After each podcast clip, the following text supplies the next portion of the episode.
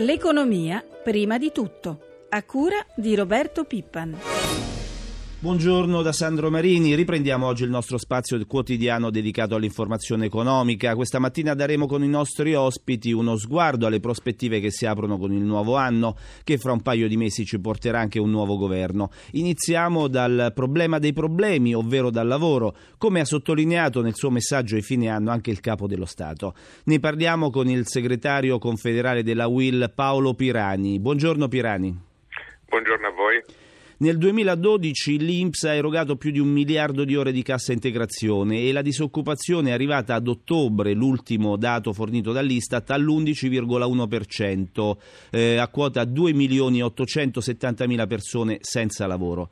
Pirani, l'occupazione inevitabilmente sarà la questione centrale del 2013. Cosa farà il sindacato per affrontare questa emergenza?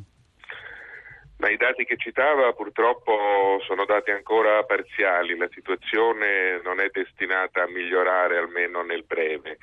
E quindi occorrono delle misure urgenti. Innanzitutto va mantenuto il finanziamento alla cassa integrazione, soprattutto quella in deroga che riguarda le piccole aziende, quelle miriadi di situazioni che stanno chiudendo senza che nessuno ne parli vi è poi un problema più generale, occorre cambiare l'agenda, non confermare l'agenda.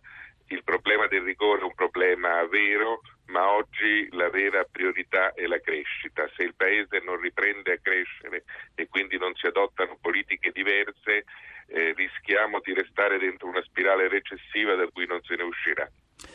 I giovani alle prese con il lavoro precario sono forse i soggetti più deboli. Eh, mm, c'è la possibilità di affrontare, di risolvere questo problema? Ma eh, purtroppo la questione ormai non riguarda più solo alcune categorie come i giovani e le donne che sono eh, state quelle più colpite oggi dalla crisi e purtroppo la situazione si sta estendendo un po' a tutte le categorie dei lavoratori eh, occorrerebbero delle misure strutturali, dalla riduzione delle tasse sul lavoro alla possibilità di eh, fare delle assunzioni e stabilizzare la situazione di quei centinaia di migliaia di precari in cui oggi eh, si trova il nostro, il nostro, paese. Occorrerebbero delle politiche per il lavoro e non quella sorta di pseudo riforma che è stata fatta che eh, intenzioni favorire l'uscita dal lavoro e rendere più difficile l'entrata, esattamente il contrario di quello che serve. Lei ha fatto cenno al rigore, rigore che non basta più, serve rilanciare lo sviluppo. A, in autunno voi avete siglato con il governo l'accordo sulla produttività. Quando si cominceranno a sentire gli effetti di, questi, di, questi, di questo provvedimento? Ma noi abbiamo intanto il provvedimento deve tradursi in atti che il governo ancora non ha fatto, ovvero sia rendere eh, attuale la detassazione del salario di produttività. Questo ancora non, non è stato fatto, quindi c'è un'inadempienza del governo. E vi è eh, poi da chiarire un aspetto, gli accordi sulla produttività non riguardano solo i rapporti tra noi e gli imprenditori, la produttività è una cosa che deve essere affrontata da tutto il Paese, quindi occorrono anche delle politiche di governo che non vengono messe in campo, per cui rischia di restare un accordo sulla carta se a questo non si accompagnano delle scelte precise verso la crescita e lo sviluppo. Ecco, e su questo si dovrà impegnare il nuovo governo e ci sarà fra un paio di mesi. Ecco, voi come vi, come vi approccerete a questo nuovo governo? Noi stiamo predisponendo alcuni punti su cui vogliamo confrontarci con tutte le forze politiche e su cui misureremo le risposte che daranno le forze politiche in campagna elettorale ma soprattutto nelle scelte di governo. La prima delle questioni che noi poniamo è la riduzione delle tasse sul lavoro. Noi abbiamo due eh, come dire, record in Italia negativissimi, le più alte tasse sul lavoro e i più bassi salari. Occorre rovesciare questo schema se vogliamo riprendere a crescere. Grazie Pirani, buona giornata e buon lavoro. Salve, grazie a voi. Ed ora abbiamo in linea il numero uno della Confcommercio, Carlo Sangalli, che dal primo gennaio è il nuovo presidente di Rete Impresa Italia che riunisce tutte le associazioni che rappresentano le imprese del commercio, dei servizi, dell'artigianato del nostro paese. Buongiorno Sangalli. Buongiorno, buongiorno a lei. Lei torna alla guida di Rete Impresa Italia dopo più, poco più di due anni, lo era, esatto. già, sì, era già stato presidente nel 2010 quando è nata questa associazione. Ecco, esatto. Presidente, che Italia trova dopo due anni? Ma eh, la fotografia è certamente di un'Italia più povera, decisamente più povera, in cui si fa ancora più profondo il divario tra nord e sud, in cui fioccano chiusure di imprese e fallimenti, in cui cresce soltanto la disoccupazione. Quindi è certamente un'Italia decisamente più povera rispetto a due anni fa. Tra un mese e mezzo le elezioni e poi un nuovo esecutivo. Ecco, cosa dovrà fare il nuovo governo? La priorità fondamentale è quella di agire per contribuire a rimettere in moto crescita e sviluppo, perché la recessione picchia ancora duro, a partire dalla crescita, come ricordavo poc'anzi, della disoccupazione e dalla caduta dei consumi. E questo è il tema che noi porremo in sede di confronto con le forze politiche e con il governo che verrà integrare le ragioni del rigore con le ragioni della crescita e della coesione sociale, altrimenti io temo proprio che le previsioni di una ripartenza della nostra economia nel corso eh, del secondo semestre del 2013 rischieranno di essere smentite. Guardi, detto in altri termini, ecco, la medicina del rigore ha rafforzato la credibilità internazionale dell'Italia, ma resta aperta la sfida del ritorno alla crescita. Su questo versante occorre decisamente più ambizione.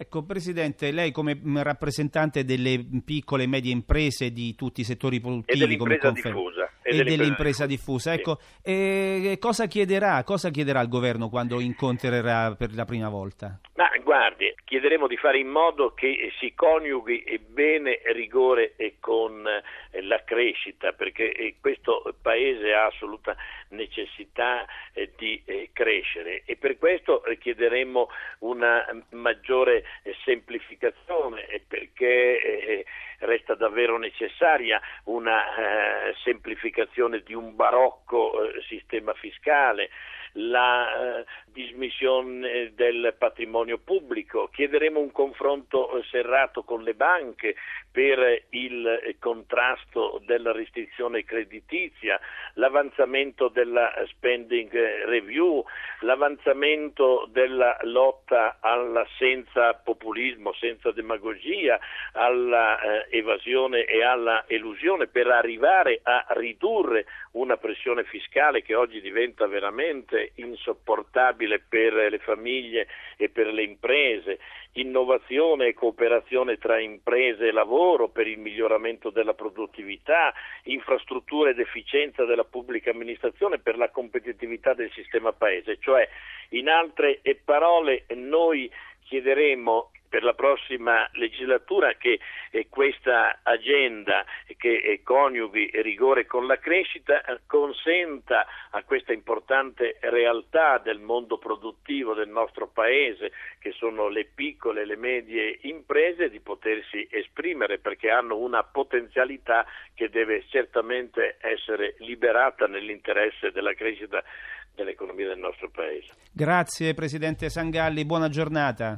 Altrettanto a lei, grazie. E chiudiamo questa carrellata sulle prospettive del nuovo anno con l'amministratore delegato dell'Enel, Fulvio Conti. Buongiorno anche a lei. Cosa farà l'Enel nel 2013?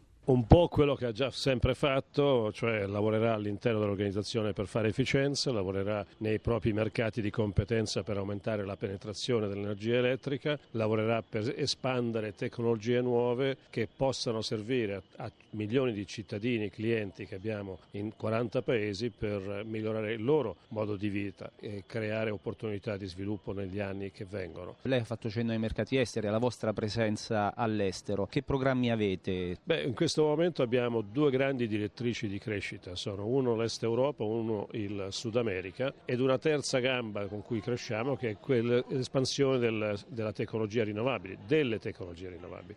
Continuiamo ad, affermare l'impegno in investimenti in tutte le tecnologie rinnovabili, dal solare ad alta concentrazione, al fotovoltaico, all'eolico, all'idroelettrico e alla geotermia. Mettendole tutte insieme avremo dei forti sviluppi anche in Sud America, anche in Europa, anche nel continente nordamericano e in altri paesi. E nell'est Europa dove continuiamo a godere di una posizione importante in mercati come la Russia, come la Slovacchia, la Romania, dove continueremo a, a usare la nostra massa critica per crescere i nostri volumi e i nostri risultati. Lei ha parlato di energie rinnovabili, per quanto riguarda il nostro Paese avete idea di aumentare questa quota di produzione di questo tipo di energie? Sì, certamente sì, non in misura straordinariamente elevata perché gran parte delle rinnovabili sono già disponibili nel nostro Paese per fortuna, siamo uno dei paesi più avanzati, anzi probabilmente abbiamo anche fatto degli eccessi come quando si è deciso di dare un certo livello di sussidi particolarmente elevato per sviluppare il fotovoltaico. Eh, siamo un paese da questo punto di vista moltissimo avanzato in questo ambiente, però ci sono ulteriori opportunità di crescere, c'è ancora un po' di geotermia da sfruttare, c'è da sistemare alcune possibili opportunità nel settore dell'idroelettrico e perché no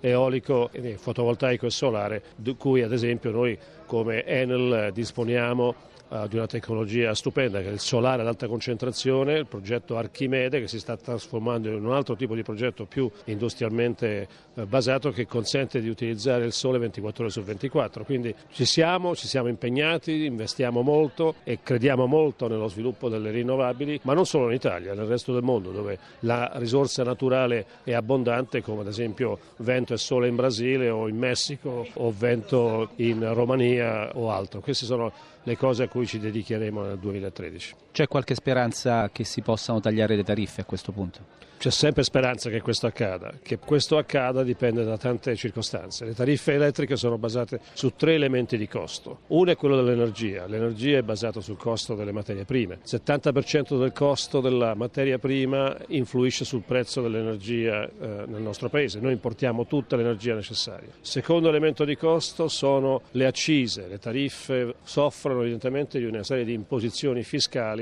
come per le benzine dove lo Stato mette delle accise per raccogliere denari. Terza componente sono gli oneri straordinari. Ahimè, lì ad esempio se diamo, come stiamo dando, 12 miliardi di euro all'insieme di attività rinnovabili come sussidi, finiamo per pagare 12 miliardi di euro di più la luce e questo è un fatto che deve essere conosciuto. Quindi l'insieme di questi tre elementi, il costo dell'energia, le accise che il governo impone e la terza, gli oneri straordinari che sono conseguenti allo sviluppo delle rinnovabili, crea questo tipo di costo dell'energia. Bene, ringraziamo Fulvio Conti, amministratore delegato dell'Enel. Siamo arrivati alla pagina finanziaria, ci colleghiamo con Milano con Sabrina Manfroi. Buongiorno Sabrina. Buongiorno da Milano. Allora, vediamo subito cosa sta succedendo nei mercati asiatici. Seduta in calo questa mattina per le piazze asiatiche dopo il forte guadagno delle settimane scorse. Tokyo perde lo 0,83%, Hong Kong lo 0,10%. La settimana passata, almeno in Europa e a Wall Street, è stata caratterizzata dall'accordo sul fiscal cliff che ha dato una bella spinta ai mercati e ai titoli di Stato italiani. Sì, esattamente, i titoli di Stato italiani lo spread si è ridotto fino a 272 punti base, il rendimento si è portato al 4,26%. Per quanto riguarda gli indici è stata una settimana decisamente positiva, la prima dell'anno. Milano nelle 5 sedute è salita del 4 punti percentuali, rialzi intorno al 3% anche per Francoforte, Parigi e Londra, Madrid più 3,7%. L'effetto è terminato oppure può continuare a influenzare i mercati anche oggi? Insomma, che segnali stanno arrivando allora, in questi momenti? Sui mercati innanzitutto c'è l'attesa per giovedì quando si riunirà la Banca Centrale Europea, si pronuncerà sui tassi di interesse, sono attesi variazioni alla, all'attuale tasso dello 0,75%. Per quanto riguarda le previsioni al momento sono in leggero rialzo. E un'occhiata all'euro velocemente? L'euro resta debole, invece viene scambiata a 1,30,40 sul dollaro. Grazie Manfroi, con te ci fermiamo qui. Per ulteriori ulteriori informazioni finanziarie vi ricordiamo la nostra rubrica Questione di Borsa in onda subito dopo il GR1 delle 10. Per fare domande al nostro esperto dovete chiamare il numero verde 800 555 941 dalle 8.30 alle 9. Lo spazio dedicato all'economia termina qui. Paola De Benedictis, assistente al programma, da Sandro Marini, grazie per l'ascolto e la linea torna ora a Pietro Plastin.